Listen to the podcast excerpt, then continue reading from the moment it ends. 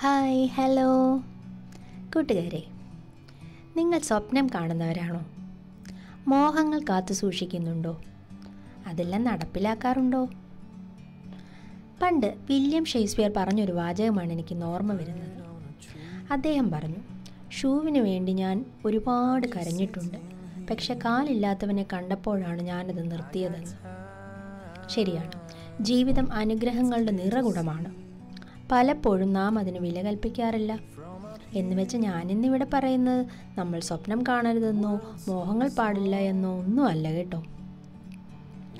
നമ്മുടെ missile man doctor A P J Abdul കലാമിന്റെ വാക്കുകൾ പോലെ നാം ധാരാളം സ്വപ്നം കാണുക ഊർജത്തോടെ പ്രവർത്തിക്കുക. അത് നമ്മുടെ അവകാശമാണ്. അതുകൊണ്ട് ജീവിതത്തെ പിടിച്ചു നിർത്തി മുഖത്തു നോക്കി പറയാൻ കഴിയണം. ഇങ്ങ് വിട്ട് തന്നേക്ക് അതെന്റെ സ്വപ്നമാണെന്ന്.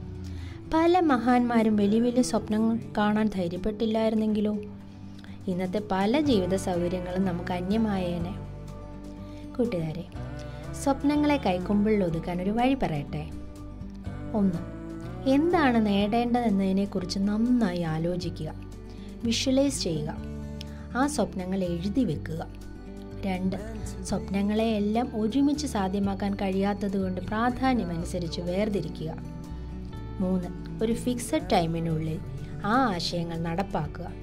ഇത്രയേ ഉള്ളൂ. ആദ്യം വിഷ്വലൈസ് ചെയ്ത സ്വപ്നത്തിന് വേണ്ട ഊർജവും അധ്വാനവും മാത്രം നൽകിയാൽ മതി. ഒരു വൻപൻ സ്വപ്നം സ്വന്തമാക്കാം. തീർച്ച താങ്ക് യു